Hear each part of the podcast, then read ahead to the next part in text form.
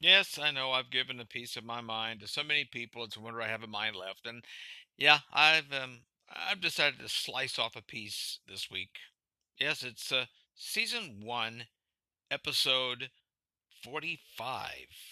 Prepare yourself to be offended. Okay, he's too stupid to talk and too ugly to eat. Cause it's a great big stupid world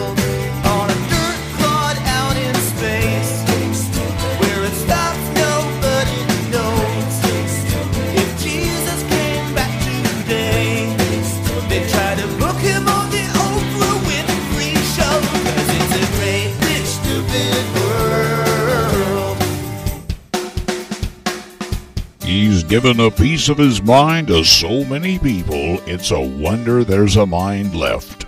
It's Insane Eric Lane's Stupid World. Welcome to my world again. you keep coming back. Man, you know, don't you understand what this means? You sadists, you know, coming into my stupid world, that means you are willingly opening yourself up to the stupidity that I have found, and even my stupidity. But, you know, hey, it also shows you've got backbone, you know? So that's good. You know, that you're not easily offended. You're not a snowflake. You're not a Karen. You know, you you actually have good a good con- a good strong constitution, you know? Cuz you're going to hear a lot of stuff that is uh, certainly going to challenge it. Uh, well, no, if you've got a good, strong constitution, it won't challenge it. It'll just make you shake your head in complete either laughter or sadness. well, yeah, what, what, one of the things I've been seeing this week that's kind of got me on my soapbox.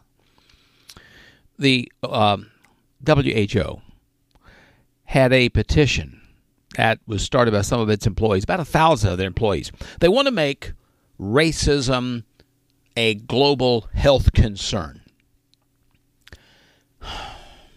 really. Um, yeah, I, I, I, I think we're really reaching here, okay? Um, I think really that that that that's and, and, and this this is what really bothers me. If this is such a big thing, then let's go full racism. Because anytime you favor one race over another, regardless of your color, then you are practicing racism. That means if you um, intentionally select black owned banks to put all your money in, then you're practicing racism.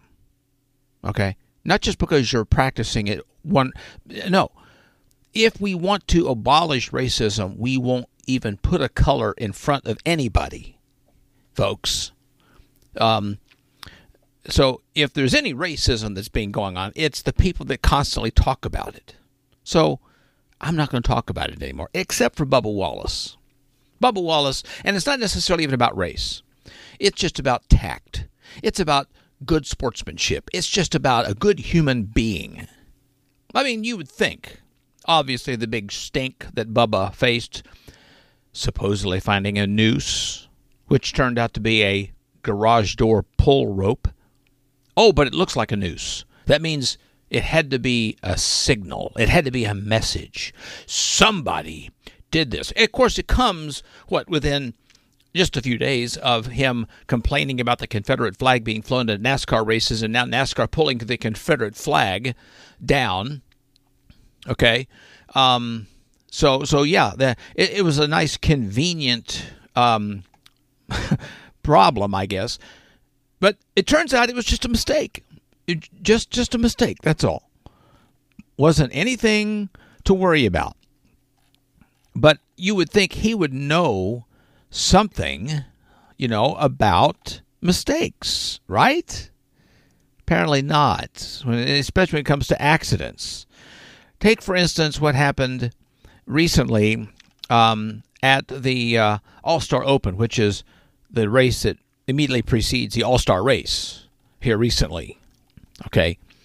Uh, he was talking with USA Today, um, and and well, it got evaluated, and you know he was okay because he got totaled. His car got totaled. Okay. Um, dur- during this this thing, and um, what ended up happening was it was totaled by another uh, driver. Okay. Um, here here's the thing. Okay. Um, this the 26 year old driver was fuming because he had his car totaled at this All Star Open. I mean, it's understandable. His car was totaled. He didn't finish the All Star Open. He couldn't compete in the All Star race. He's missing out on the chance for a million dollar purse. Okay, that's understandable. But what's not as understandable, according to Western Journal, was how he felt compelled to mock the faith of Michael McDowell, the driver that clipped him in that race, causing him to total his car. Okay. Um, this is what he says. Oh, just disrespect. When you get hooked into the wall, I don't even need to see a replay. Look at that blank. Yeah, wow. People say one of the nicest guys of in the garage. Can't wait for the God-fearing text he's going to send me about preaching and praise and respect. What a joke he is. He said that about Michael McDowell. Strangely personal attack aimed at not only the character of the man, but the faith of the man. Some might even describe that as discriminatory. I mean, you'd think Wallace's recent surge of social justice pontificating, you know? I mean, to be very clear, Michael McDowell's faith is very much a part of who he is. According to Western Journal, it says he's a follower of Jesus on his Twitter profile. McDowell also penned a powerful Christian testimony for their motor racing outreach. Well, I guess Wallace's petulant response didn't really end with a dig at his faith. He also left his wrecked bumper at the footstep of the McDowell's hauler. Here, here, here, here's my bumper. Take this home for a souvenir. Okay, look, was it intentional? I don't know. I, I'm not going to say whether it was intentional or not. I, I, don't, I don't have enough information. But how did Wallace respond to it? Well, definitely not very classy at all. I think you can criticize somebody without mocking their faith. It's kind of funny. He f- played the victim because of a supposed noose that was really a garage door pull, and he thought it was directed at him. Now he's being just as he- he's he's being the very person he is accusing this fictional person of putting the noose in his garage of being. Okay, now he's criticizing this guy's faith, calling it a joke. Okay, so Wallace, how about just grow up? And, you know, you got the Confederate flag taken down at NASCAR, although Talladega, I think they're still flying it. Speaking of the Confederate flag, you remember old Cooter from the Dukes of Hazzard? He also was a former Georgia Democratic U.S. representative. Ben Jones is his name. He, this is what he had to say about the whole Confederate flag thing. He says, I think it's an easy target, you know. That doesn't solve anything in taking them down, but it hurts a lot of feelings. He goes on to say, you know, it's a divisive rather than unifying. I think the whole movement is to erase things. Cultural cleansing is what it is. And I'm an older man. I don't feel like being culturally cleansed. I love everybody. I have sort of made that my life's work, but I'm not going to come back on this one because there's no point in it. What's next? What do you do then? What else doesn't please somebody? You know, and and okay, whatever you might feel about the Confederate flag, I like the Confederate flag. I have a shirt with the Confederate flag. I have a hat with the Confederate flag. I'm from the South. It means the South. Yes, I realize it was the battle flag of Virginia, patterned after the battle flag of Tennessee. It wasn't even the Confederate flag. It, it wasn't the stars and bars. And yes, I know they carried this flag into battle for the purpose of um, fighting for the right to suppress another human being of a different race. I didn't agree with that. You know what? There's a lot of things I don't agree with, but still happen to find some um, of, of affinity for certain things. For instance, let me just bring this down. Let me just bring this home to roost with the chickens. If you're going to say that about the Confederate flag, even though that might have been what it originally stood for, I don't see it standing for that. I see it standing for my origins, where I came from in western Arkansas, part of the South, Dixie, whatever you want to call it. I don't see anything racist about the Confederate flag at all. I, I look at it as when I see it flying, it's, it's kind of flying a, a flag of your favorite football team. You know, I go back to Jonesboro, Arkansas, and I see flags of the Red Wolves. It's kind of the same thing. It's just a flag indicating something.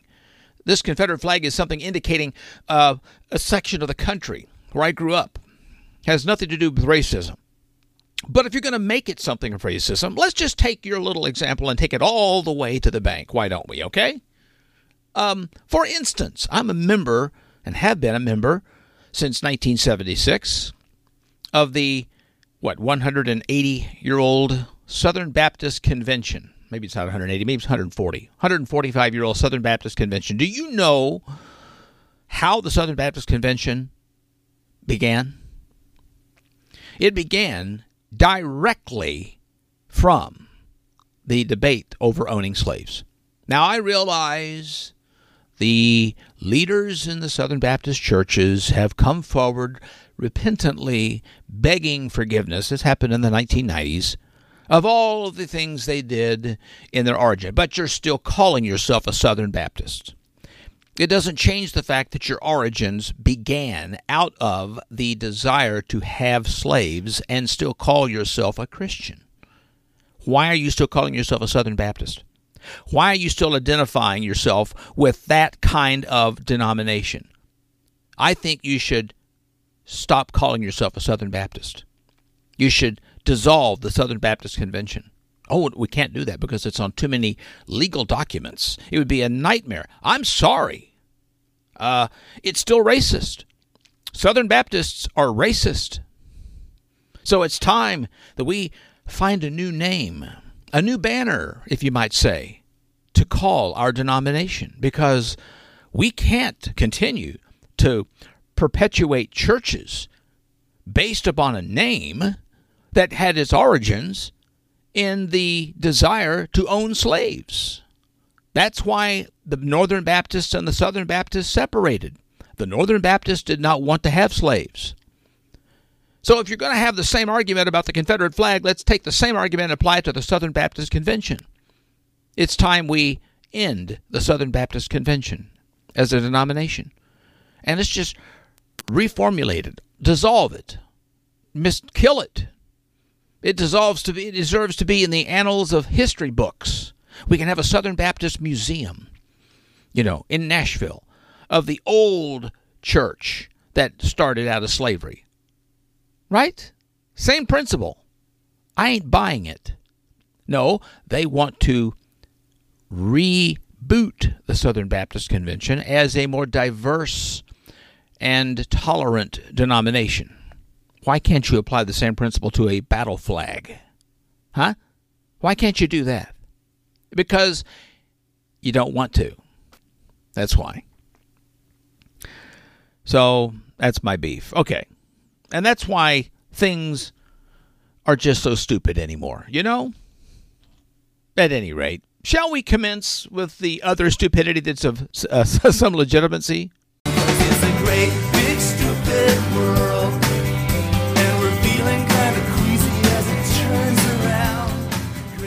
So we're starting now to um, go back to another lockdown. Um, we're starting to see cases of COVID 19 spike, and um, people are starting to get antsy. Uh, the governor of Pennsylvania has uh, reimposed stricter mitigation efforts, making bars and restaurants to restrict their customers to 25% capacity. Here we go again. I mean, we've already spent how many weeks in in in shutdown? You realize the average American has spent 172 pandemic hours drunk. I, I know we probably wish we could just forget the last few months. Some of us have been actively trying to do that. This new survey found the average person spent over a week of that lockdown drunk. American Addiction Centers polled about 3,000 people, and we know how painful that can be. And in the first 11 weeks of the pandemic, we spent 172 hours of it completely drunk. That's seven full days plus four hours. And that's just the average. Some of the states that have been the drunkest since mid March, believe it or not, South Dakota was the number one. 468 hours drunk. That's 19 and a half days worth, or a full quarter of the lockdown. Then there's New Mexico with 444 hours, New Jersey with 375, Montana 339, Colorado 337, Connecticut 228, Minnesota 272, Georgia had 261, and Maine had just under 10 days, or 234 hours drunk. Mississippi also had 234 days. Now, the states that had the lowest numbers completely inebriated was Nevada, who had 70 or had 33. Idaho had 44. Kentucky had 50, which is surprising because, you know, you got Jack Daniels down there. New Hampshire had 66, and good old Pennsylvania had 74. But when you think about who's doing the drinking, turns out women are drinking more than men. You know why? To cope with the pandemic because of the stress, and they're stuck home with the kids. That's right. Coming from the University of South Florida, where researchers spoke to over 100, 750 adults and found that for each level of increased distress, the women consumed 16% more alcohol. They found that having the kids at home was linked to increased alcohol consumption for both men and women, but moms hit the bottle more than the dads did, probably all that wine. The researchers write Our results suggest that exposure to a widespread situational stressor is having a similar effect of leading women to catch up to men in terms of their drinking behavior. This convergence in heavy drinking at high levels of COVID 19 related distress is very concerning, given that similar quality, quantities of alcohol in women and men result in greater adverse effects for women. I guess it means women get drunker than men do.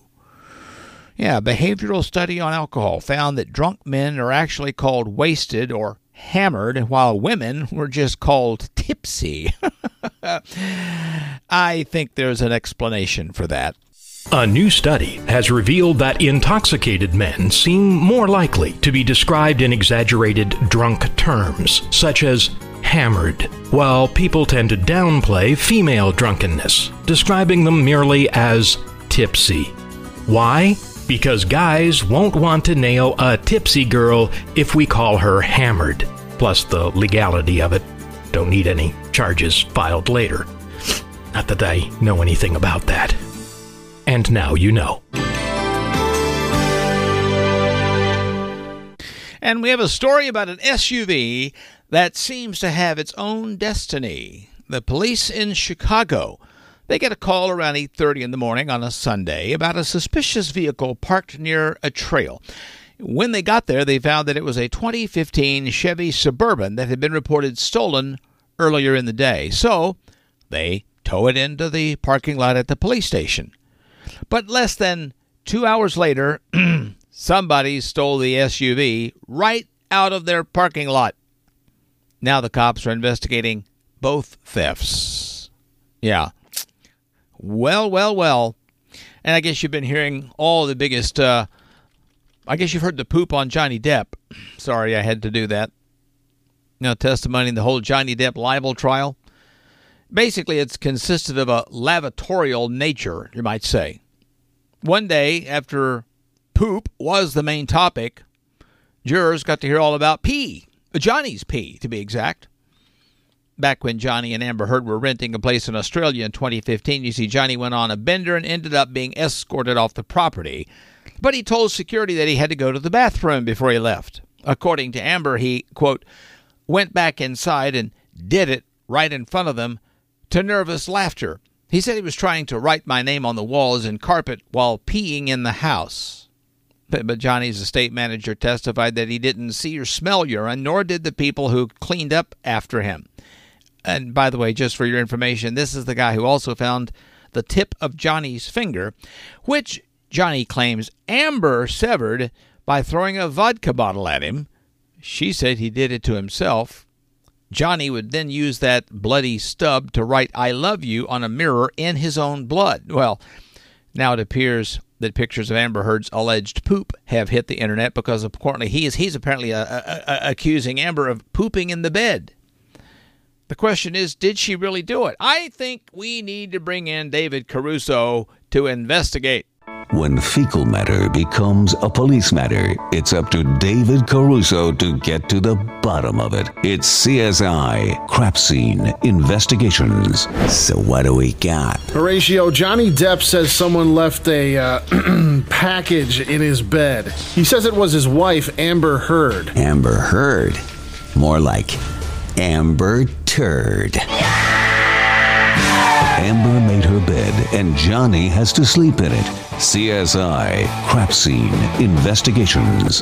Horatio, Depp says she left it there after they had a fight. Sounds to me like Captain Jack Sparrow found a little buried treasure.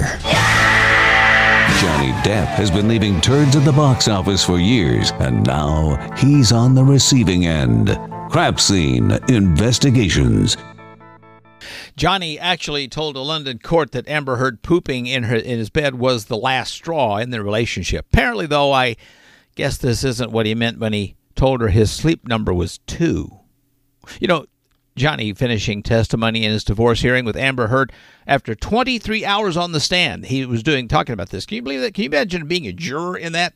23 hours on the stand is a long time.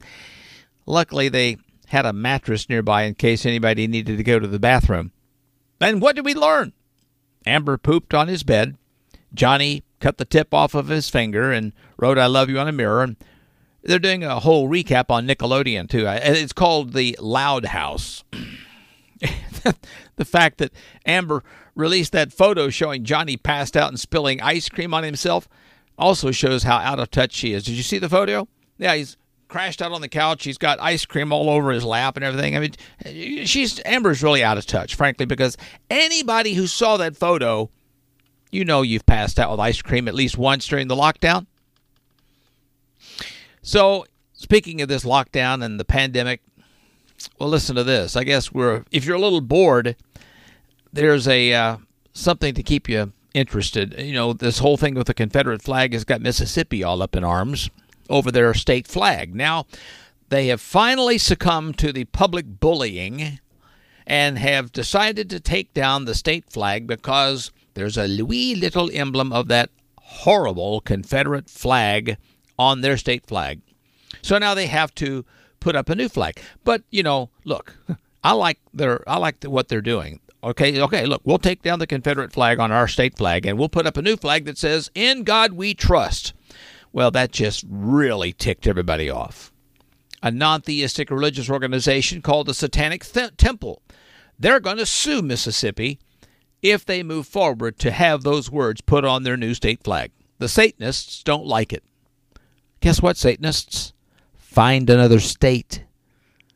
A letter from the organization sent to the state attorney general there cites constitutional concerns regarding the First Amendment, saying the phrase, In God we trust, is not representative of all Mississippians. Well, let me ask you, Satanists, are you spending any cash? It's written all over it. Well, the demand comes from just one week after other state lawmakers officially retired the state flag of 1894, which had that Confederate battle flag on it. I think if there's one special interest group I think you'd better not upset, it would probably be the guy that worships Satan. I don't know. But say what you want about those Satanists. I mean, I'd say every fall they put it on one hell of a bake sale. Okay, I had to say that. I mean, look, it's to the point you can't please anybody anymore. You know, somebody's going to be upset. Uh, and, and they're politicizing everything. Even we've got everyone's favorite little snack candy bar, Twix, even they have decided to pick and choose sides, going to both extremes of the political spectrum. The left and right Twix rivalry has become so polarizing, there is no middle ground. The right Twix factory has started making far right Twix. Melting chocolate is a liberal hoax. One bite will turn you into a candy extremist. Kit Kats will not replace us. While the rival factory is making far left Twix. The patriarchy gives us Mr. Goodbar, but no Mrs. Goodbar? Will either side ever get along? Cancel Three Musketeers! Maybe they should both try a Snickers. Hmm. Better? Much better. Try a Twix or a Snickers. Whatever side you're on, it's all just candy. And with people having to work from home, it's creating a whole different set of problems, also, um, especially when your kids are also home from school. Now we have a woman suing over a claim she was fired because her kids made noise during conference calls. It's a 35 year old woman from California suing her former employer, the insurance firm Hub International, claiming they fired her because her two young children made noise while she was on conference calls while working from home during the whole coronavirus pandemic. Her name is Drasana Rios. She's suing for gender discrimination, retaliation, and wrongful termination. Rios said after she transitioned to remote work in March, a male supervisor made sexist comments and complained her kids made noise during conference calls. Even though none of her clients said that it was an issue, Rios said that she tried to arrange the calls in the afternoon when her kids were taking naps, but her boss ignored her and would purposefully overlap schedules, and also said he was tired of accommodating her. Rios was fired a week after she complained to Human Resources. But the company told her it was because of the financial efforts of the pandemic. Of course, I guess if making noise on a conference call was a fireable offense, I probably would have lost my job years ago. okay, just let me, uh, I want to understand this so you can actually sue former employers. No, they tell me. Well, speaking of kids, here's the most common tough to answer questions that kids ask. And I'm sure you get asked a lot of questions, especially if you're having to be around them all the time. And if you got kids, I'm sure you fielded some of these questions. There's a study that was done recently looking at the most common tough to answer questions that little kids asks mommy and daddy. My favorite one was the one that my uh, my oldest son came to me one day as he got off the school bus. Now, he went to a Christian school and was riding the public school's bus to get home. So he walks into the house and asks me point blank, and he did he said it, but he wanted to know what the F word meant. Of course, I described it to him in glorious detail.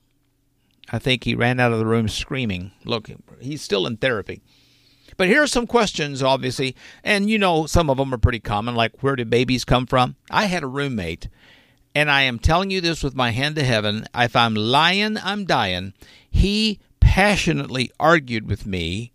This was years ago, and I lived as a single guy in St. Mary's, Pennsylvania. He argued with me passionately because he was convinced that babies came from a woman's belly button. I, like I said, if I'm lying, I'm dying. Apparently, his parents did not feel like they wanted to answer that question when he was a young kid. Another one What's the deal with Santa Claus? Do things like ghosts, mermaids, and unicorns exist? Is the tooth fairy real? And what does she do with all those teeth? Why do adults have to work? That's an easy one. So you can eat. Where do people go when they die? Why is the sky blue? Where do clouds come from? I used to tell this to my kids. We would be dri- traveling into a nearby town with a manufacturer that would be making whatever. It was a paper manufacturing company, but they had all the steam coming out. You know, you you have to use a lot of steam, you know, when you're manufacturing paper products, right? So um, you would see this huge manufacturing plant and just billows of steam coming up from the. And I would tell the boys that they're making clouds, and it worked for so many years. Here's another one. Are dinosaurs still around? And I like this. My dad used to tell this one to me all the time. If you swallow a watermelon seed, it'll grow out your ears. Well, the kids will ask, if you swallow a seed, will it grow inside of you? Now, here's an answer that'll really freak them out. Just say, well, no, not in your stomach. But if it gets into your lungs, it's possible.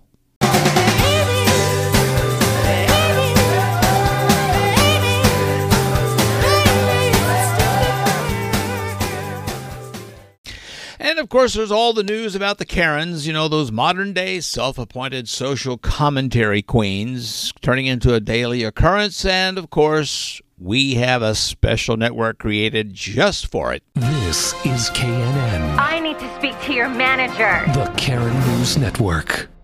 A Skechers Karen throws shoeboxes after being asked to wear a mask. This woman had a major meltdown at the Skechers outlet in Oklahoma because she was told to wear a mask. So she throws shoeboxes at an employee and leaves the store. Of course, it didn't take long the police to for the police to identify her because she left her wallet on the counter. Man. Look at your license number. And an Arizona pair arrested for intentionally coughing on a Walmart worker after refusing to wear face masks in a store. This Karen with her husband. What do you call a male Karen, I wonder? Well, they've been arrested in Arizona because police said they would not wear face masks in this Walmart, and then they intentionally coughed on store workers when they were asked to do so.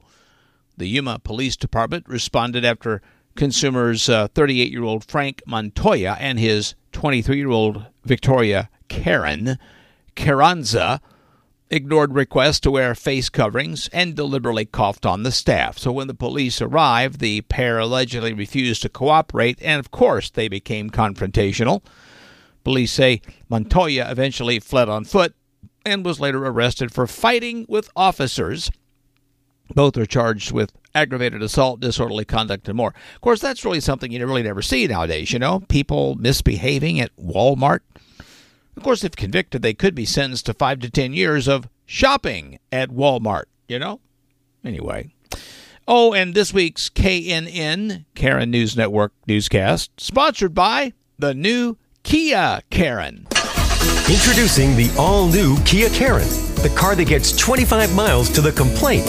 Turn down the air and watch where you're going. You were in that guy's lane. You'll never get lost again because all Karens have a GPS that tell you why you missed a turn. Maybe if you weren't sipping that stupid milkshake you wasted money on, you might have seen the exit. Maintenance is easy because Karens always share their concerns. I want to speak to a manager. The Kia Karen. Stop by your local dealer or visit our website for a virtual tour. Stop filming me or I'll call the cops. And this Karen unleashes on young people who go on Grindr and do hookups. This particular 60 something year old Karen is berating young people in this argument over who's allowed to park at a car charging station. Then she makes these bold accusations that their generation go on Grindr and do hookups. Woman even turns around and smacks her own butt toward the camera. My goodness. Nothing better to do with your time because this is what your generation does. You go on Grindr and do hookups. You show every part of your body. You have no self-respect. Oh my goodness. None whatsoever. Okay. And before you think some of this is just getting a little out of hand, there's actually a new anti Karen law that's proposed. It's now possibly against the law to be a cop calling Karen. Could be soon in California. Here's the news story. It's uh it's actually called Karen, but it's C A R E N.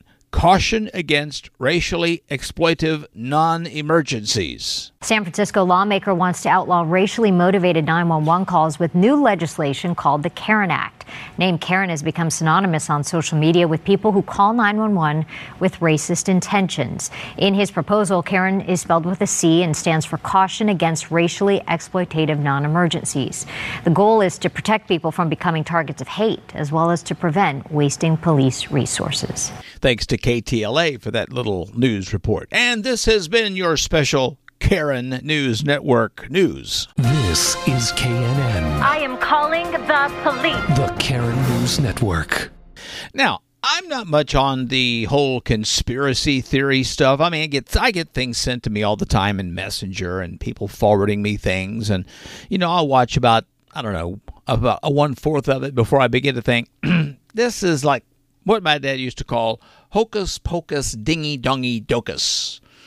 But here's a surprisingly convincing conspiracy theory about Wayfair furniture. You know the commercials, you know, Wayfair has everything you need or whatever that you see on TV.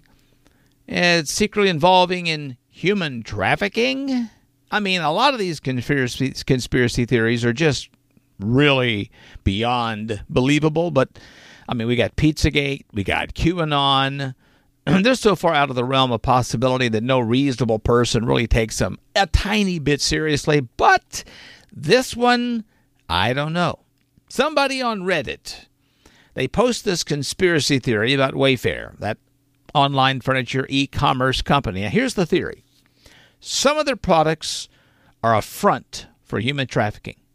The key evidence is some interesting storage cabinets that's listed on the site for more than $13,000 each. The cabinets had odd names like Yaritza storage cabinet or Naria storage cabinet or Samiya storage cabinet and the Alavia storage cabinet. Now, the theory people who were ordering these absurdly overpriced cabinets were actually ordering a person. And it turns out those weren't the only insanely overpriced items on Wayfair with suspicious names. There's basic pillows and rugs and more selling for five figures on the site and also with obscure human sounding names attached. Now, when somebody contacted Wayfair, the overpriced cabinet suddenly disappeared from the site. Hmm. And Wayfair has been a supplier to migrant detention camps along the U.S. Mexico border, so the trafficking pieces start to fall together. Now, Wayfair has denied everything, of course. They say third party companies can list products on their site, and all of the overpriced products come from other companies, and they have nothing to do with. But is it possible this conspiracy theory is true? Now, Snopes investigated and found no credible evidence and even debunked a lot of the, um, quote, investigative evidence people on Reddit thought they found. So, well, what's going on? One person on Reddit had two more grounded explanations for what could be going on. One, the companies list their products for that much, hoping to get people with an unlimited budget, like governments, to buy them at a crazy markup. And two, the products are used to launder money. Well, stay tuned. Wayfair has everything I need. I don't know.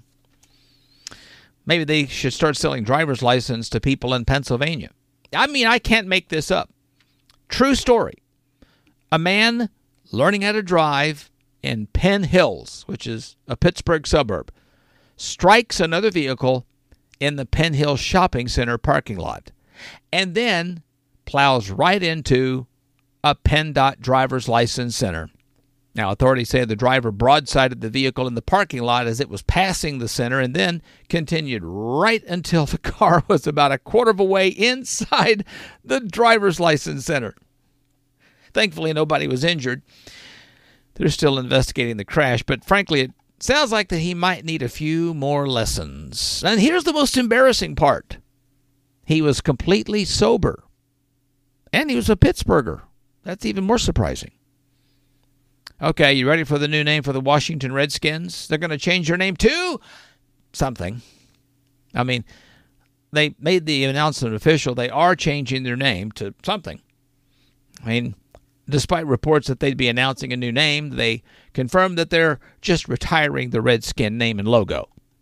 Now, sources say they have decided on a new name, and I don't know, we're waiting, I guess, for legal reasons, possibly due to trademarks, but they may also be dealing with squatters who are sitting on the rights to various names and social media handles. I don't know.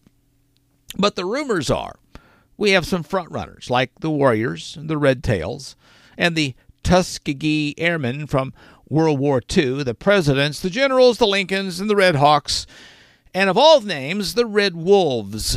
Frankly, I think they should stay away from that because there's only one real Red Wolves team, and that's Arkansas State University. Well, the Navajo Nation is strongly encouraging these uh, or the organization to pick a name like the Washington Code Talkers to honor the Navajo Code Talkers. Oh, that's a real threatening name. Other tribal nations also used their sacred language to help win World War II. But other Native Americans don't want any association with sports team names. And you know, you're familiar with The Onion.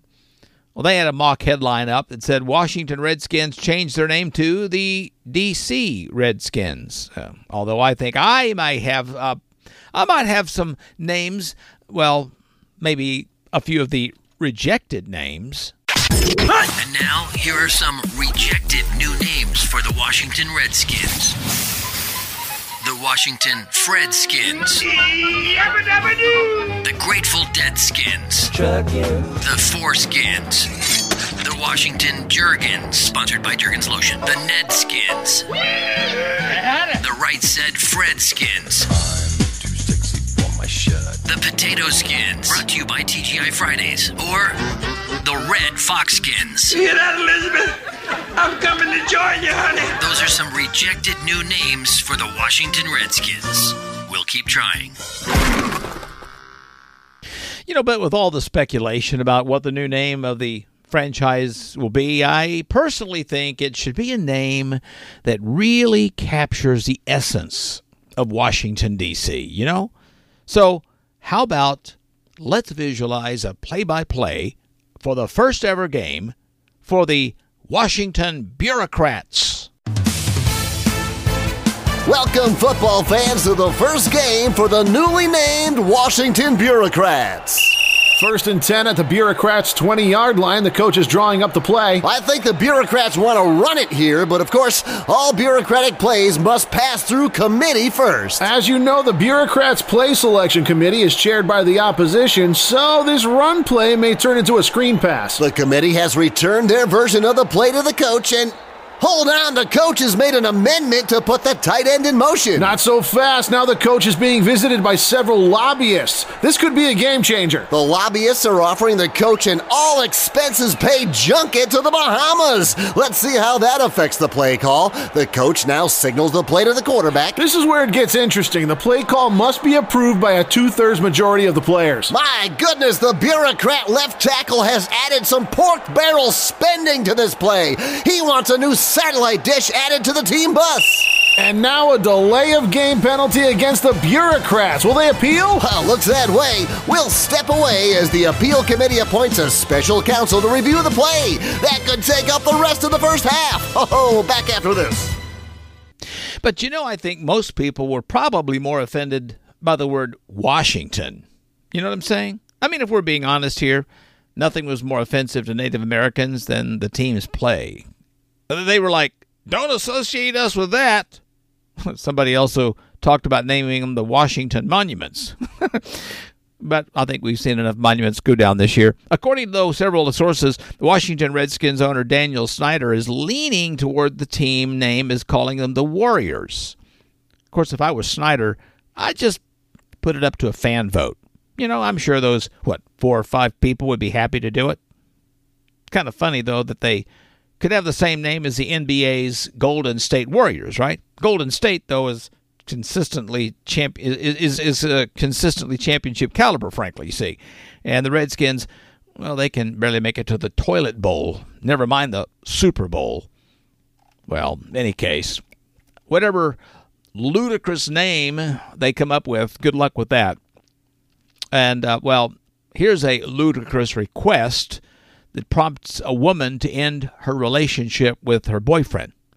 I realize it's probably important to feel that you can talk about anything with your significant other, but apparently everyone has their limits. Another story from Reddit with a 25 year old woman.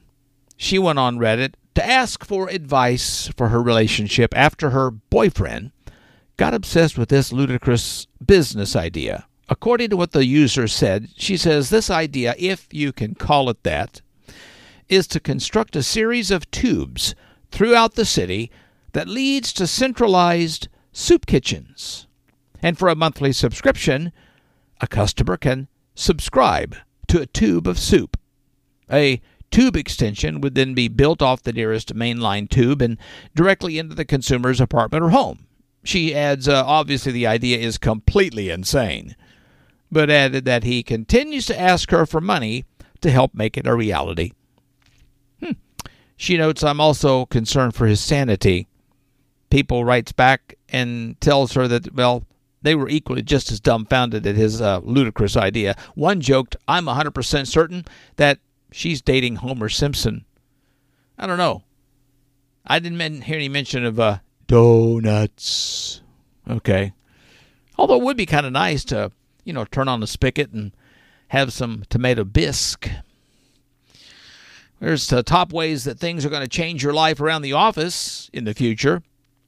thanks to the coronavirus pandemic. I mean, these past few months definitely have broken our routine and our pattern that we see in our offices, uh, been going on for decades.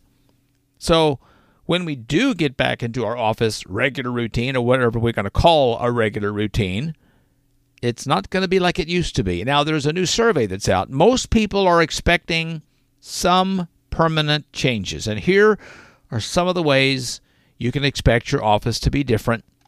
You're going to be washing your hands more often, cleaning your desk and computer keyboard and mouse more often. Nothing wrong with that. Probably no more handshakes. You'll probably have more flexible work hours, and you'll get to go outside more. And you get to bring your own mug and your plate and your own silverware instead of using the shared ones in the office. And more video conferencing instead of face to face meetings. Of course, this also means that, you know, that annoying coworker is not going to be microwaving fish in the company microwave in the break room. No more eating random food that people bring in, too. And no more birthday parties or singing birthday cards that get passed around uh, well, we'll find something else to do with that.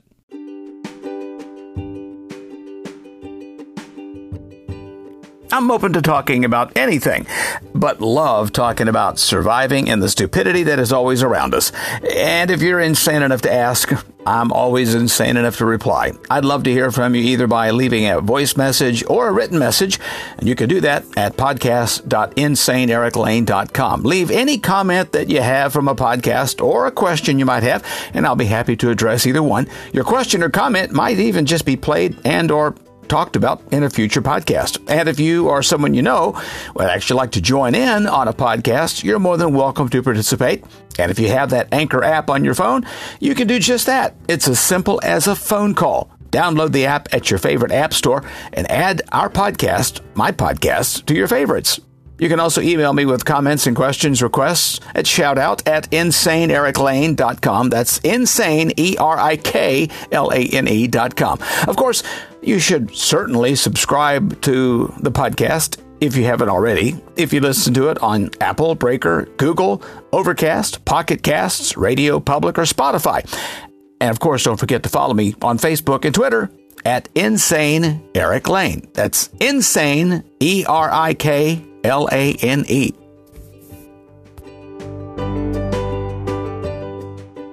I get on this podcast and I manage to make a fool of myself on a regular basis. And we all do, you know? So I think we're kind of used to it. But we could be doing it accidentally and not even realizing it. I don't know. Eh, some of you may remember All in the Family back in the 70s, right? And Archie Bunker, and he would come up with his own terms, his own words, and he would be completely serious about it.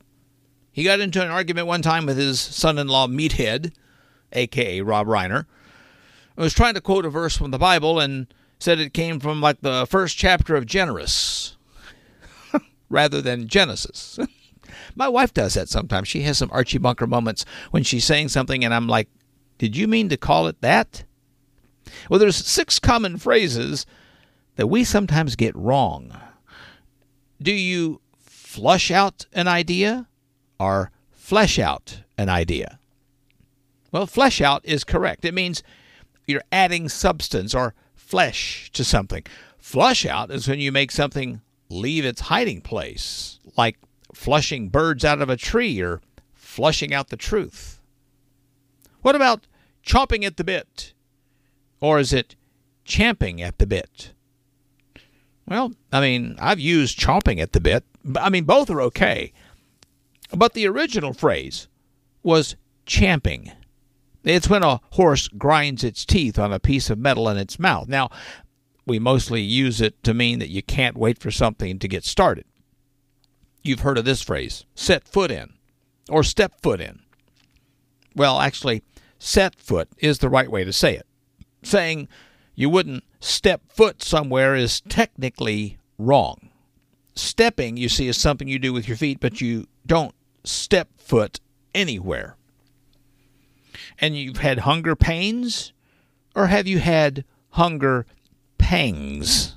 P A N G S. Most people say pains, like a pain in the neck. And you'll get away with it, but it's really pang. It means a piercing spasm of pain. Although there have been a lot of coworkers who have given me pangs, but not necessarily of hunger. Maybe a pang in the butt. Case in point or case in point? well, your case is in the point you're making, you see. So it's case in point because they're one and the same. By, oh, by the way, one and the same is the right way to say it. One in the same is wrong. I, I hope we got that cleared up now, okay? And here's something else we need to get cleared up. Guys, if you're not doing as well online dating as you think you should be doing, I might have some advice for you. Put a shirt on, bro. There's a new study out by dating.com. Men who use a shirtless selfie in their online dating profiles get 25% fewer matches. Why? Well, 66% of the ladies say that those pictures show a lack of maturity and self awareness. I don't know, I'd say if you're posing without a shirt, you have a lot of awareness. 76% of the women don't think guys with shirtless selfies are long term relationship material. really? Of course, unless they've got abs. Or look at those pics. Oh. Now, if you're wondering, look, does this same thing apply to women who post bikini photos online, dating profiles? Absolutely not. The study found about one in five women have at least one bikini or bathing suit picture in their profile, and they get 40% more matches than other women because men oogle and women don't. We now take you to a woman scrolling on a dating site already in progress. Shirt on. Oh, he's cute. Shirt on. Mmm hmm. Just my type. Shirt off. Oh, we're all very impressed. Not. Shirt on. Oh, now we're talking. Shirt on. Oh, I like the way he looks. Shirt off. Ew! Is that a nubbin? And that concludes this woman scrolling on a dating site. You know, I have allergies, and I think I've lived my entire life with them. I think I've tried every over the counter remedy you can find, and I take a lovely cocktail of, you know, antihistamines and decongestants and all kinds of different stuff, right? It's just, you know, and, and sometimes I can go through a, a purification where I can make it an entire month without having to take, you know, stuff, but somebody mows their grass and it screws everything up. Well, here's a 19 year old who, um, well, he's considering cutting his parents off because he found out they lied to him for a whole lifetime about allergies. Yes, this 19 year old posted to Reddit's uh, AITA forum asking whether he should cut off communication with his parents because he found out that they'd lied to him his whole life by telling him that he had multiple life threatening food allergies when he really didn't. He writes, for as long as I can remember, I have been allergic to several things dairy, wheat, flour, gluten, legumes. He said he missed out on major experiences because he had such a strict diet. An incident on his 19th birthday when he accidentally ate a brownie made with flour that his aunt made, but his mother told him she'd switched the plate with brownies made with almond flour, made him suspicious. He went to the doctor to be tested found out he had absolutely none. He writes, I was furious, called my mother. She eventually admitted that she lied to me because she wanted me to be on a Paleolithic diet and wanted me to be able to avoid all temptations. Oh, man. He said his mother keeps sending him messages about how well how healthy he'd been and what great shape he was in and called him ungrateful for not appreciating all she had done. Well, to put it lightly at Reddit, they were not on Mom's side. I'm doing this to help you. You should be thanking me. But, Mom, I couldn't have a brownie. There's only one way for this kid to get even become obese. and then go go visit mom and walk around in your underwear. Let me take a wild guess here. They're from California? I don't know. Well, I've been seeing a lot of um, signs saying we have a coin shortage. Well, this might be, I don't know, the death of the penny again. Okay? Due to the coin shortage and production costs, well, we might be going the way of Canada, eliminating pennies. I don't know. I've seen so many of those little, you know, penny mashers. You put a penny in and it presses the penny out into like a little cute copper emblem or whatever. But I've seen these signs at checkout counters asking you to pay in a form of digital payment or use exact change. It's driving conspiracy theorists nuts, thinking it's a government subversive attempts to force the country into a cashless society. But there might be something you can do to help. You can actually take advantage of this money news. Insiders say it may soon be the end of production for the U.S. penny. So buying pennies now before they're all gone would make big sense. But where to buy them? Jimbo's National Penny Collection is offering the sales of U.S. pennies. One of these bright, shiny, slightly used pennies could be yours for only $5. That means you could buy this entire set of 20 pennies for only $100. Who knows what their value could be in years to come? The penny costs more to produce than it's actually worth. So you see, you've already made money just by buying pennies. So buy now. Take it from this satisfied customer. We got our penny, took a picture of it, had the picture burned onto a plate, and now we got a double collectible penny plate up on the wall. Oh, I knew that wasn't gonna hold. Send your $100 payment today to Jimbo's National Penny Collection, P.O. Box 9, Beverly Hills, Florida. And you can find the zip code Jimbo didn't know it. Get your pennies today. A lot of people think going to a cashless society is the apocalypse. It's the beginning of a nightmare. I have some brand new nightmare fuel for you. A team of Japanese doctors shares the details of a case of a woman suffering with a throat irritation, and it wasn't because of COVID. No, she actually had a live worm inside her tonsil. Why do these stories like this come from places like Japan and China? I don't know.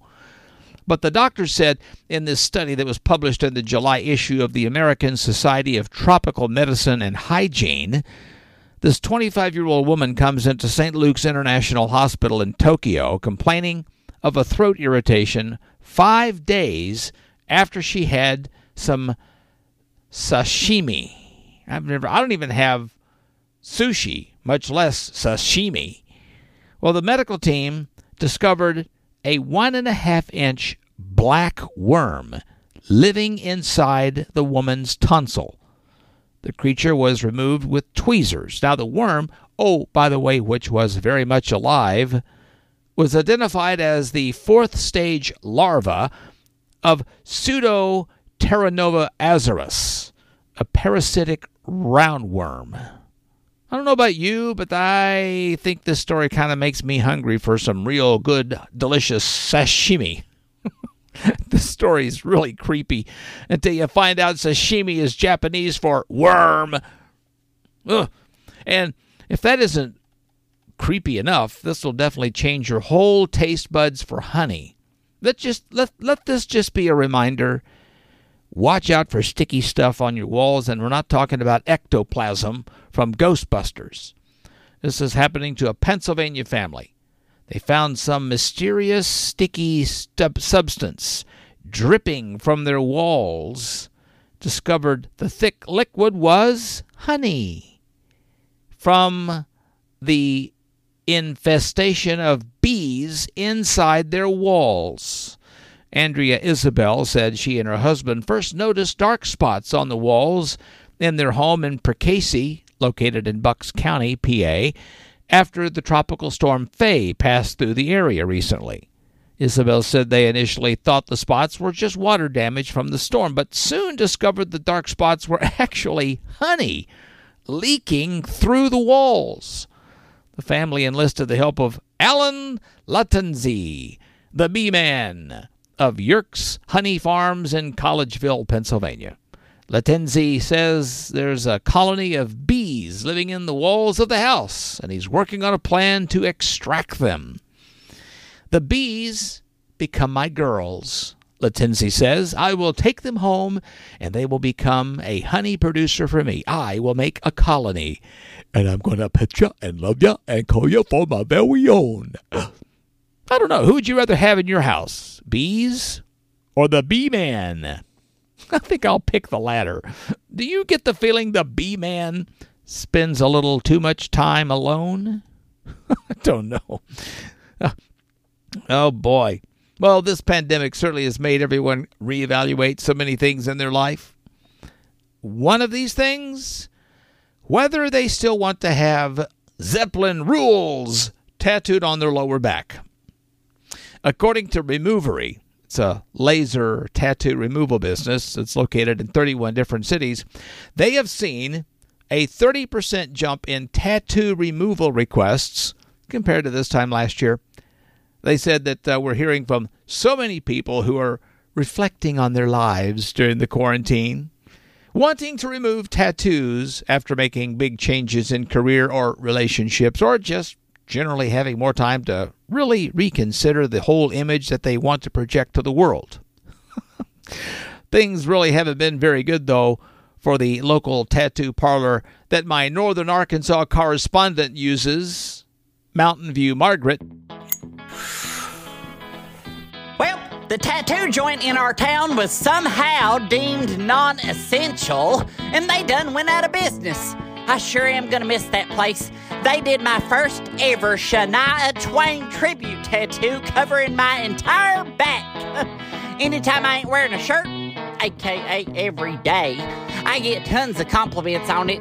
It's of Shania wearing a red vinyl cat suit riding a mystical unicorn that is flying up out of some flames. Oh, it's real artsy. Uh, one time, I won backstage passes to meet Shania at her concert, and the plan was to get her to sign it.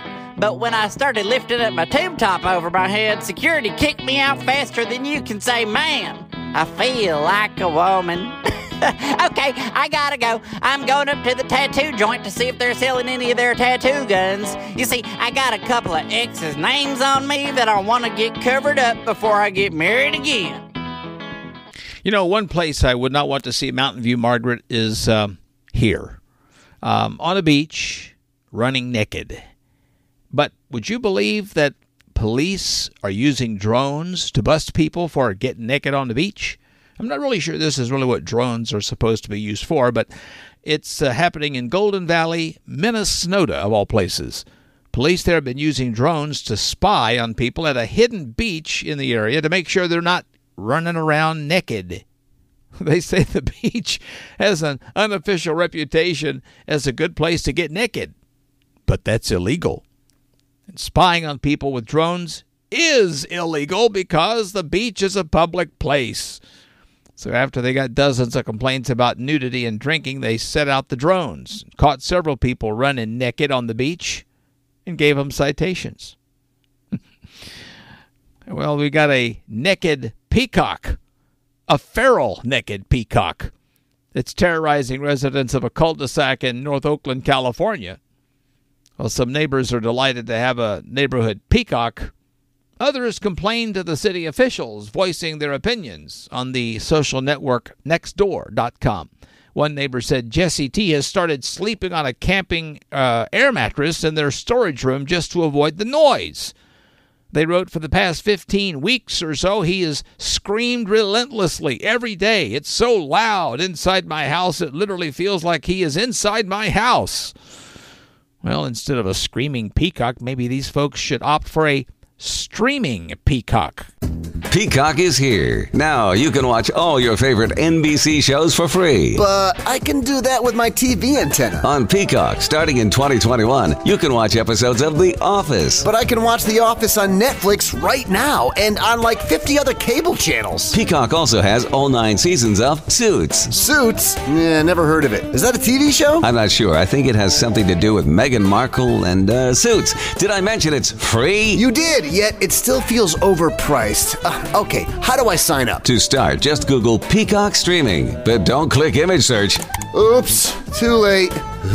Peacock. Stream it everywhere except Roku, Amazon Fire Stick, and pretty much every place you stream TV. And have you had the uh, Impossible Whopper yet? You know, that's the Burger King veggie burger. Eh, well, Burger King is messing with your burgers again. Just when you were starting to forget about that Walmart yodeler, Mason Ramsey. Remember that kid that was yodeling Hank Williams? He's back. And he's working for Burger King. He stars in a commercial announcing Burger King's new hamburger made from cows on a new diet that can reduce daily methane emissions up to one third. That's right, folks. I'm talking about cow farts.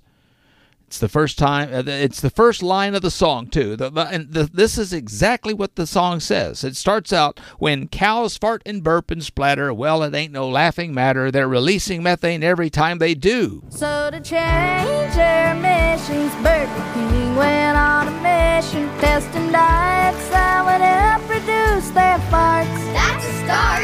And now there ain't no question that it's helping cows' digestion, adding land and grass so they can play their part. Reducing methane, methane, and the scientists have proven that it works. Reducing methane, methane, we can reduce emissions by more than a third. BK announced that it had partnered with scientists to develop this new diet for cows. That initial study results suggest could lower the animal's daily methane emissions by 33%. In other words, it'll lower the amount of times the animals burp or fart. The issue is that, well, you know, livestock like cows, they're responsible, they say, for about 14.5% of greenhouse gas emissions, which are bad for our planet and contribute to climate change. The new diet means that cows will eat 100 grams of lemongrass leaves during the last four months of their life. Talk about a death sentence. It adds, uh, well, it, this this this this adds about the cow diet. Okay, that Burger King has. They acknowledge that since we're part of the problem, we're working to be part of the solution. well, hey, it might even help contribute to the jobs economy because they're going to need people to test out this new process. This is Help Wanted. Finding the perfect match for unique job opportunities. Here is today's Help Wanted ad. Do you have a nose for food? Do you have a nose for something that used to be food emanating from an animal that will eventually become food? Then you may have what it takes to become a Burger King beef cow methane detector. Applicants must be willing to stand behind a cow for eight hours a day and inhale copious amounts of gases. Applicants must exhibit an attention to detail and enjoy having warm air blown in their face. So apply to become a Burger King beef cow methane detector today, if you can stomach it. This has been Help Wanted, a public service of this station. And you thought being a burger flipper at a fast food joint was going to be a way to waste the rest of your life. And now, from the news desk of Insane Eric Lane, it's the Week in Review. According to a new study, walking along the beach improves your mood and well being. That is, of course, until you get pooped on by a seagull. Of course, I really think it depends on the beach. If you're enjoying a nice quiet walk in Turks and Caicos, then sure. But if you're walking along the Jersey Shore, I kind it's kind of hard to improve your mood when you're dodging needles and broken beer bottles. A recent study reveals that using vacuum cleaner bags to make do it yourself face masks is a highly efficient way to protect against contracting and spreading the coronavirus. And if you wear this in public, it won't be the only thing you're doing yourself. About 84% of the nation's population was sweltering in heat between 90 and 110 degrees this past week. It's so hot outside, Americans were social distancing because of body odor. Uh, Civil unrest is now the second biggest problem in America, right behind chafing. Hello, I am the heat. I'd like to sincerely apologize for coming out of nowhere and dampening your weekend in more ways than one. I know you were looking forward to a nice summer day outside, but instead you'll be sweating through shirt after shirt after shirt. And to make things worse, the mask you have to wear in public causes a giant puddle of sweat to accumulate on your top lip. I regret that instead of a nice beer on your porch, you'll be chugging gallons of water to fend off dehydration. I'm also sorry for what I'm doing to that tube of chapstick you accidentally left in your car. That's gonna leave a stain. Apologetically yours, the heat. New York Governor Andrew Cuomo is blaming Rikers Island releases and anti NYPD sentiment for the spike in New York City crime.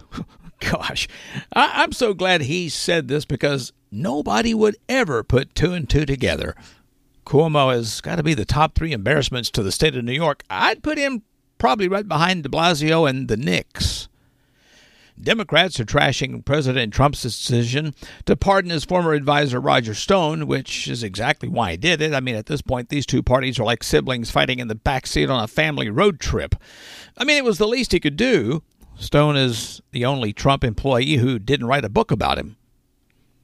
Washington, D.C. is going to allow prisoners to vote from jail as a result of a landmark decision by their city council. Of course, it only makes sense to let prisoners vote because half the time they're voting for other criminals.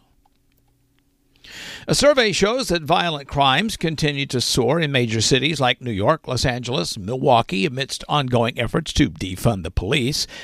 Actually, I called 911 for a comment, but couldn't get a human on the phone, so I just left a message. Seriously, though, if they defund the police, how's this going to work? Thanks for calling 911. If this is a robbery, press 1. If you're being assaulted, press 2. And the whole time you're just sitting on the phone yelling, Representative! Representative! A gorilla at the Miami Zoo was tested for COVID 19 after he was bitten by his brother. Apparently, he had yelled at his brother for not wearing a mask, at which point the brother's wife, Karen, started a big argument. And here we are. Luckily, though, they both tasted, tested negative, negative, which is probably good news for the zoo because they're both essential animals. In Star Wars, The Empire Strikes Back hit number one at the box office for the first time since 1980 after being released at drive in theaters. The film was ahead of its time, frankly. Darth Vader was wearing a mask long before it was cool. I mean, Star Wars could make a great 23andMe commercial. Luke, I am your father. Look, I'm just glad Star Wars finally made some money. I was really starting to worry about them. And a Passaic, New Jersey woman survived a mile ride through the city sewers after being sucked into a storm drain during a flash flood and then got spit out in a nearby river. Talked about that in the last podcast episode. But, you know, she's okay, but she had to skip work. She used a floating holiday. Fortunately, people in Jersey are used to life going down the drain. Federal authorities said a dead cat received a voter registration application in Atlanta. I just love that headline that writers included the fact that the cat was dead, as opposed uh, to as if a living cat had been registered to vote. Would be any better? I mean, they really weren't kidding whenever they said those mail in ballot, ballots were littered with fraud. Needless to say, though, I think we may have hit the pause, have to hit the pause button after this. Okay, okay, all right, now I'll stop the cat puns before somebody coughs up a fur bowl. And scientists in Botswana are investigating a virus that killed 400 African elephants and could even jump to humans. Is uh, 2020 over yet? I mean, this story is really hitting home for me because I hooked up with a few elephants in college. You know, a lot of junk in the trunk. Alec Baldwin is selling his West Village penthouse in New York City for 11 million. There's no pictures in the real estate listing because he punched at the camera, oh, punched out all the cameramen. And Amazon has invented a shopping cart that recognizes the items that you put into it and automatically charges your account for them. So there's really no need to check out when you're done shopping. This is a real home run for kids, you know, who throw stuff in the cart only to have their parents catch it at the cashier, you know, and now you'll be home by the time you figure it all out. The cart will probably lead to an 80% sales increase in Cookie Crisp cereal. Amazon's new smart shopping cart makes grocery shopping easy with state of the art sensors, an automated scale, and a robotic voice with attitude. Really? Ice cream again? Ugh, you're right. Asparagus. Can't wait for you to forget you purchased this until that weird smell starts fuming up your refrigerator and you have to throw it in the trash. I wonder if I should get the chocolate covered. No. Or maybe the caramel filled. No. Ooh, fried chicken strips. Right to your thighs. Uh, now I'm not sure what to get. I have some suggestions for you frozen vegetables and laxatives. Oh, uh, hmm. I mean, what do I care? Stuff your face with all that garbage. But don't come crying to me when you can't get a date. By the way, your total is $152.75. The new Amazon shopping cart. We know what you're getting, and we're judging you for it.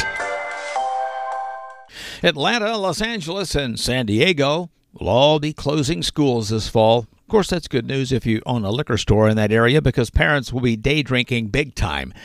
They say the average kid lost six months of academic gains during the distance learning.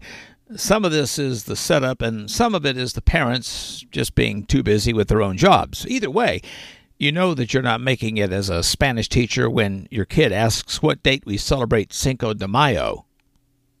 And a squirrel tested positive for the bubonic, bubonic plague in Morrison, Cal- or Colorado. Apparently, he has some bad nuts. Ladies. ABC announced Tom Bergeron and Erin Andrews are out for Dancing with the Stars. Next season, they're joining the Russian version, Dancing with the Czars. Gosh, there are so many out of work celebrities these days. I feel a Sharknado reboot coming on. And Fox News host Tucker Carlson took a week off from his show to go trout fishing. Of course, it's kind of funny, you know, how these different networks spend their summer. The Fox hosts go out fishing for trout, the CNN hosts are out fishing for dirt on the president.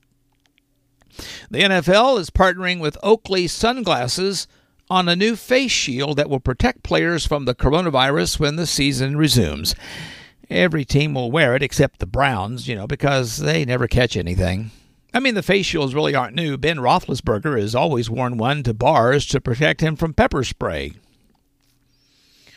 And a study by the Moderna Pharmaceutical Company found that a coronavirus vaccine produced antibodies in every single person that it was tested on. But don't get too excited because knowing the way they phrase these studies, every single person could be one guy.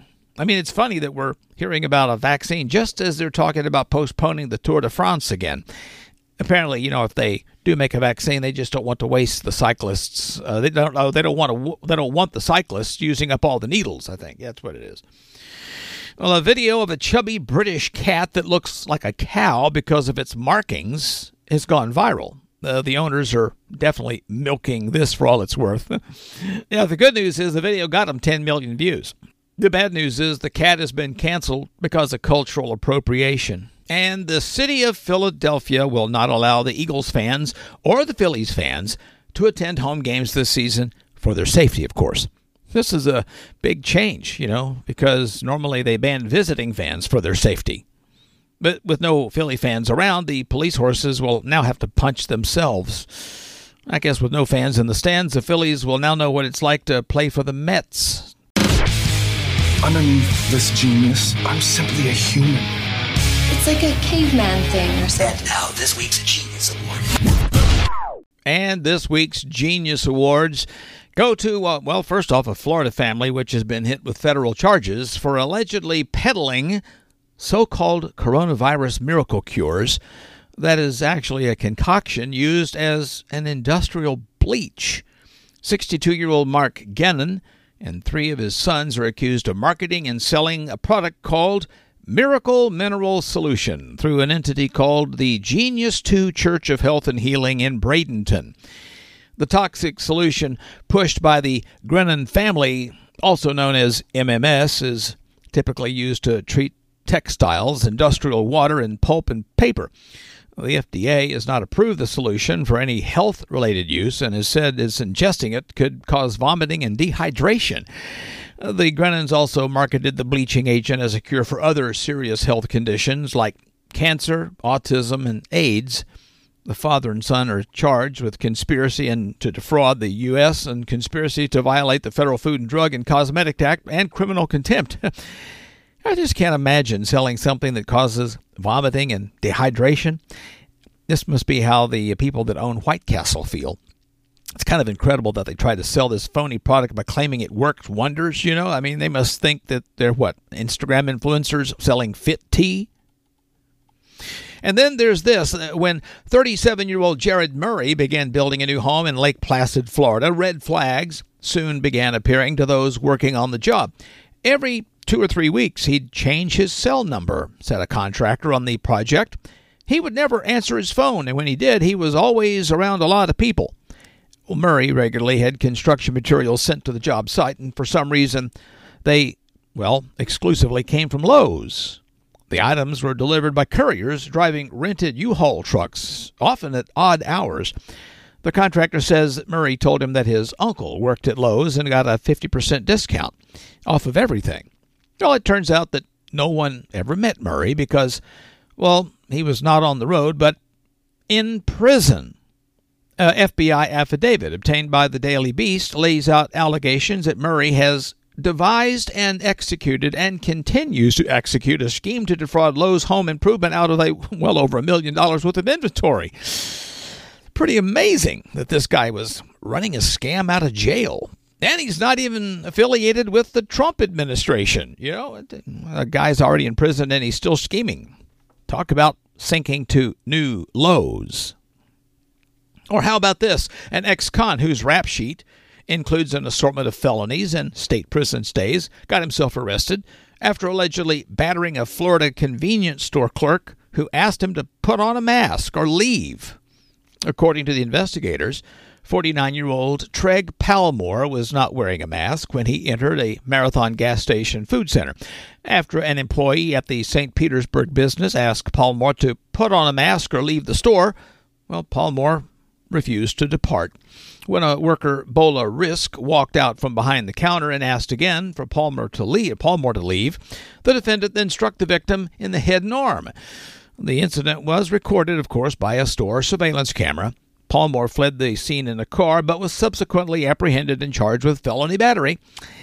You know, he just could have put the mask over his mouth, but now he's going back to prison where he'll get something way worse put inside his mouth, you know? I feel like every day there's another story about somebody freaking out over wearing a mask. It's it might be, you know, the summer, but look, we've been dealing with a ton of snowflakes lately, you know? And what about this?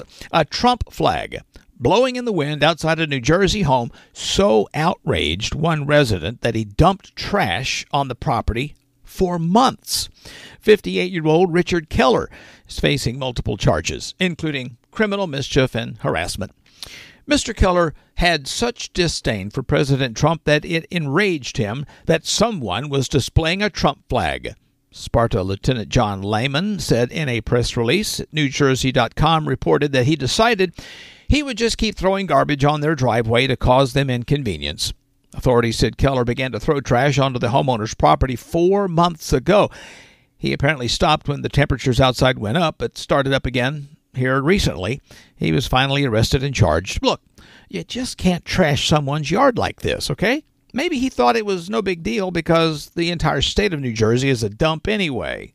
Okay, I mean, if you ask me, the guy was doing a public service, frankly. I mean, by dumping trash on the ground, well, he actually made this area of Jersey smell way better.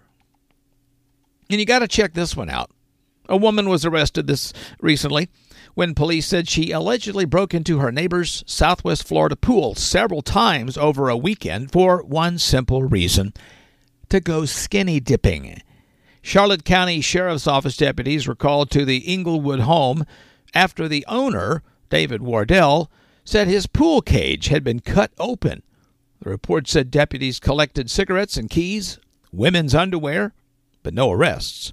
And then the next day, Wardell said he saw 22 year old Capri Wiedemann swimming in the pool naked as a jaybird. Saw it on the security camera that he installed while he was in Canada. Wiedemann initially denied being at the scene, but her mother told deputies she does swim in the neighbor's pool often. So she was arrested and charged with trespassing and burglary. But oh, look, I'm totally with him. I mean, what guy would want a young woman swimming naked in his pool? Not me. Anyone with a pool is used to things like bugs and frogs in the water. It's just not every day you happen to see a couple of sweater puppies and a beaver. And you'll never believe this one. When the Admiral Theater in Chicago reopened, a strip club will do so with a teeny bit of false advertising. Well, strictly speaking, the women won't be totally nude. They'll have a little flimsy piece of material draped across their face. Sam Cecola, the venue's owner for the last 31 years, isn't overly concerned. The mask only covers her face, and many of the guests might not be looking at her face, he says. One should overlook the ability of the human mind to fill in the blank with perfection, he says. A visit to a strip club has always been something of an illusory experience, and even more so now with coronavirus restrictions in place. Now, under Illinois' phase four of the reopening, which began earlier in the summer, dancers and customers have to remain six feet apart at all times. Strippers are really going to bite the bullet and just wear masks while performing. Yeah, of course, it could be worse. They're in Chicago, so they could be dodging the bullet. And I'm not quite sure how this is going to work. I mean, is it is is it's going to be really awkward, I'm sure, when customers have to put a dollar bill in the face mask strap. And then one more about an Ohio woman who got herself arrested after breaking into a home. Now, the witnesses uh, told the local police they saw Cheyenne Ewing breaking into this home and, well, acting rather bizarre. The owner of the home says Ewing entered through the back door, sat down in the living room, on, on the couch and pet, started petting the family dog. She then washed the dishes and left the house. Now, moments later, local police got a call that matched the description of the burglar. Officials said she appeared to be on drugs, but Ewing told police she hadn't slept in two days. So they booked her and charged her with burglary. I, I can't believe she actually cleaned the dishes and was nice to the family dog. She might be a home intruder, but I think she's actually more productive around the house than a lot of husbands. I definitely need to find out what kind of drug she was taking. I mean, mainly because if there's some kind of concoction out there that motivates people to do the dishes, I could make millions. And now I conclude on a passing thought. You know, in this heat, it must suck to be an air conditioner repairman. You know, you spend your whole day working in buildings that have no air conditioning, and then when it's fixed and finally cool, you leave. Oh, don't forget to subscribe and share this podcast with all your stupid friends and family so that they can feel a lot less self conscious about their own behavior.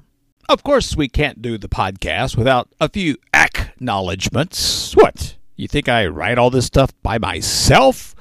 Thanks to A List Comedy and Large Media, Premier Networks, Wise Brother Media, Universal Comedy Network, Pulse of Radio, United Stations Radio Network.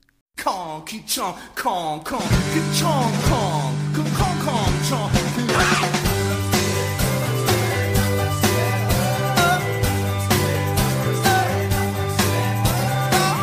Thanks for sticking it out through my stupid world. And if you're feeling a bit crazy, I hope you'll follow me on Facebook or Twitter at Insane Eric Lane and visit InsaneEricLane.com. And if you're feeling a bit insane and want to make your own podcast, you can do it with Anchor, the easiest way to make a podcast ever. The only platform where you can publish to major podcast outlets like Apple Podcast and Google Play Music with a single tap of a button on your phone. Whether you're capturing your own voice, taking call ins from listeners, conducting remote interviews with anyone, or broadcasting full length songs from Apple Music or Spotify.